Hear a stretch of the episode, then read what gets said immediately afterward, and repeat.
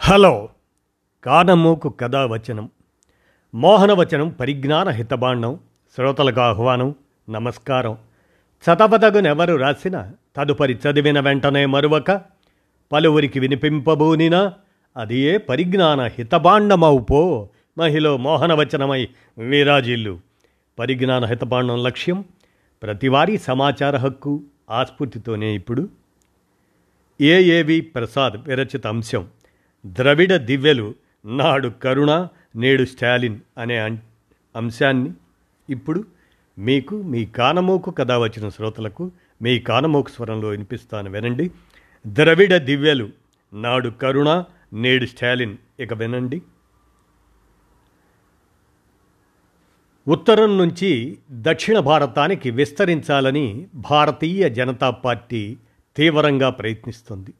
ఆ పార్టీపై దక్షిణాది నుంచే ఎదురుదాడి జరపడానికి భాజపాయేతర పార్టీలు కసరత్తు చేస్తున్నాయి. ఇటీవల తమిళనాడు ముఖ్యమంత్రి ఎంకే స్టాలిన్ జన్మదిన వేడుక దానికి వేదికగా నిలిచింది. అసలు ప్రాచీన నాగరికత పరిశీలిస్తే సింధులోయ నాగరికత వర్ధిల్లిన సమయంలోనే తమిళనాడులో ద్రావిడ నాగరికత పరిడవిల్లిందని చాటే పురావస్తు అవశేషాలు ఇటీవల కృష్ణగిరి జిల్లాలో బయల్పడ్డాయి. భారతదేశ చరిత్రను తమిళనాడు నుంచే మొదలు పెట్టాలని ఆ తరువాత స్టాలిన్ డిమాండ్ చేశారు.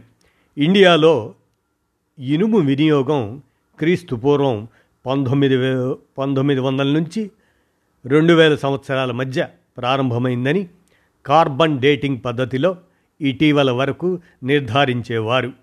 తాజాగా బయల్పడిన పురావస్తు అవశేషాలు తమిళనాడులో ఇనుము వినియోగం క్రీస్తుపూర్వం రెండు వేల నూట డెబ్భై రెండు నాటికే ఉంది అని తేల్చాయి.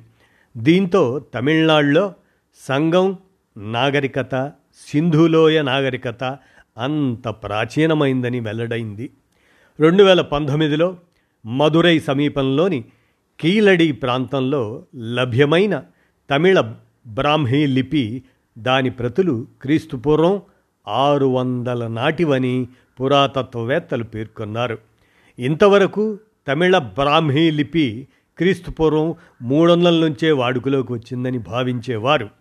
ఆ విషయాన్ని శాస్త్రీయంగా నిర్ధారించడానికి చర్యలు మొదలుపెట్టిన భారత పురాతత్వ సంస్థ ఏఎస్ఐ అధికారిని తమిళనాడు నుంచి కేంద్రం బదిలీ చేయటం వివాదగ్రస్తమైంది.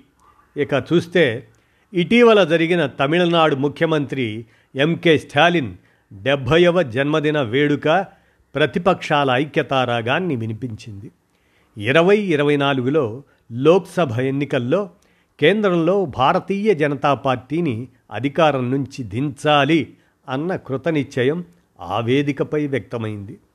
తమిళనాడులో తాజాగా జరిగిన ఈరోడ్ తూర్పు నియోజకవర్గ ఉప ఎన్నికలలో డిఎంకే బలపరిచిన కాంగ్రెస్ అభ్యర్థి ఘన విజయం ప్రతిపక్షాల్లో కొత్త ఉత్సాహం నింపింది. జమ్మూ కశ్మీర్ మాజీ ముఖ్యమంత్రి నేషనల్ కాన్ఫరెన్స్ పార్టీ నాయకుడు ఫరూక్ అబ్దుల్లా ప్రధానమంత్రిగా స్టాలిన్ అనే నినాదాన్ని జన్మదిన ర్యాలీలో ముందుకు తెచ్చారు.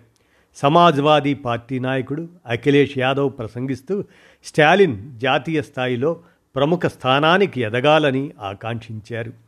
సామాజిక న్యాయాన్ని వ్యతిరేకించే భాజపాను ఓడించడానికి భావ సారూప్యత కలిగిన పార్టీలన్నీ ఏకం కావాలని బీహార్ ఉప ముఖ్యమంత్రి రాష్ట్రీయ జనతాదళ్ నాయకుడు తేజస్వి యాదవ్ ఆయన పిలుపునిచ్చారు.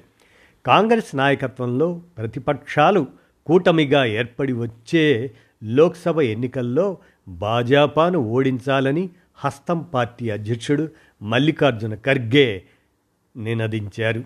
అయితే ఉత్తరప్రదేశ్లో భాజపాపై పోరుకు కాంగ్రెస్తో చేతులు కలిపేది లేనిది కలిపేది లేనిది సమాజవాదీ నాయకుడు అఖిలేష్ స్పష్టం చేయలేదు. తెలంగాణలో భారత రాష్ట్ర సమితి అటు భాజపాతో ఇటు కాంగ్రెస్తో పోరాడుతుంది.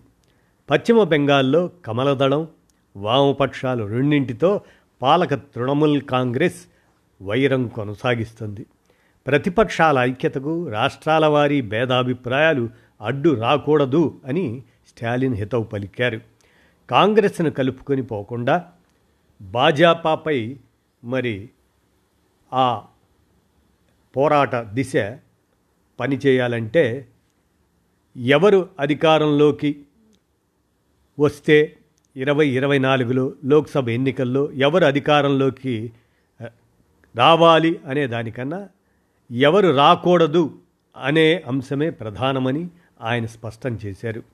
దేశాన్ని మతపరంగా విభజిస్తున్న ఫాసిస్ట్ శక్తులను రాజకీయంగా ఓడించాలన్న ఏకసూత్రంపై ప్రతిపక్షాలు ఏకం అవ్వాలన్నది స్టాలిన్ మాట. మరి అలాగే ఇక రాజకీయంగా ఏకసూత్రంపై ప్రతిపక్షాలు ఏకమవ్వాలన్నది స్టాలిన్ మాట కాగా ఇండియా నేడు అప్రకటిత ఎమర్జెన్సీ కింద ఉందని ఆయన ఆరోపించారు. వచ్చే లోక్సభ ఎన్నికల్లో తమిళనాడు పుదుచ్చేరిల్లోనూ మొత్తం నలభై సీట్లలో డిఎంకే నాయకత్వంలోని లౌకిక ప్రగతిశీల కూటమి గెలుపునకు కృషి చేయాలని కార్యకర్తలకు స్టాలిన్ పిలుపునిచ్చారు. తమిళనాడులో అన్నాడిఎంకే దాని మిత్రపక్షం కమలదళంతో స్టాలిన్ పోరు ముమ్మరమవుతున్న సమయంలో ఆయన జన్మదిన వేడుక సభ భాజపా కాని ఇతర పార్టీల ఐక్యతకు వేదిక కావటం విశేష పరిణామం. భాజపా ఆర్యుల ఆధిక్యతావాదానికి ప్రతీక అయితే స్టాలిన్ ద్రావిడ ప్రయోజనాల కోసం నిలబడిన వ్యక్తి అని పాలక డిఎంకే చెబుతుంది. ఇరవై ఇరవై ఒకటి మే నెలలో తమిళనాడు ముఖ్యమంత్రిగా పదవీ స్వీకారం చేసినప్పటి నుంచి స్టాలిన్ తనను తాను ద్రావిడ జాతికి చెందిన వ్యక్తిగా అభివర్ణించుకుంటున్నారు. అధికారంలో ఏడాది పూర్తయిన సందర్భంగా ద్రావిడ అభివృద్ధి నమూనా గురించి రాష్ట్రంలోనే కాక దేశ రాజధానిలోనూ పత్రికల్లో ప్రకటనలు ఇచ్చారు. భాజపా పాలన ఆర్య నమూనాలో విచ్ఛిన్నకరంగా సాగుతుందని డిఎంకే నాయకుడు కేంద్ర మాజీ మంత్రి ఏ రాజా విమర్శిస్తున్నారు. ఇటీవల తమిళనాడు శాసనసభ ప్రారంభ ఉపన్యాసంలో గవర్నర్ ఆర్ఎన్ రవి తన ప్రసంగ పాఠంలో ద్రావిడ అభివృద్ధి నమూనాకు సంబంధించిన పేరాను పెరియార్ అన్నాదురై వంటి ద్రవిడోద్యమ నేతల పేర్లు ఉన్నా ఆ మరో భాగాన్ని చదవకుండా వదిలేయటం వివాదం రేపింది. ఆయన బీజేపీ ఆర్ఎస్ఎస్ ఎజెండాను అమలు చేస్తున్నారని విమర్శిస్తూ క్విట్ తమిళనాడు అని డిఎంకే కాంగ్రెస్లు నినదించాయి.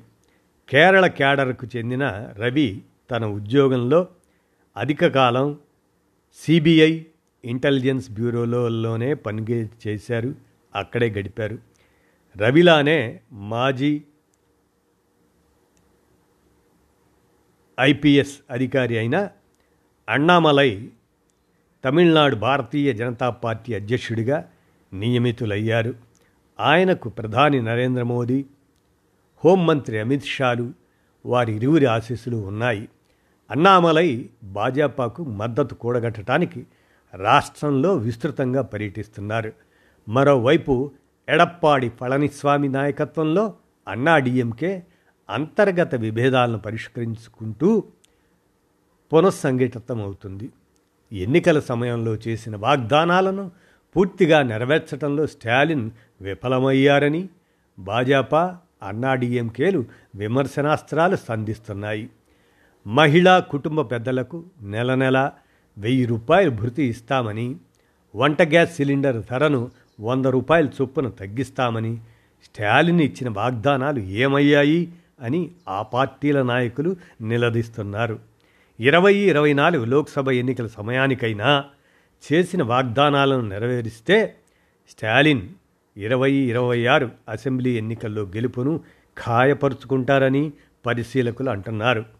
స్టాలిన్ తండ్రి ఎం. కరుణానిధి రెండు వేల నాలుగులో జాతీయ స్థాయిలో ప్రతిపక్షాలను ఏకం చేసి వాజ్పేయి ప్రభుత్వాన్ని గద్దె దింపటంలో కీలక పాత్ర పోషించారు.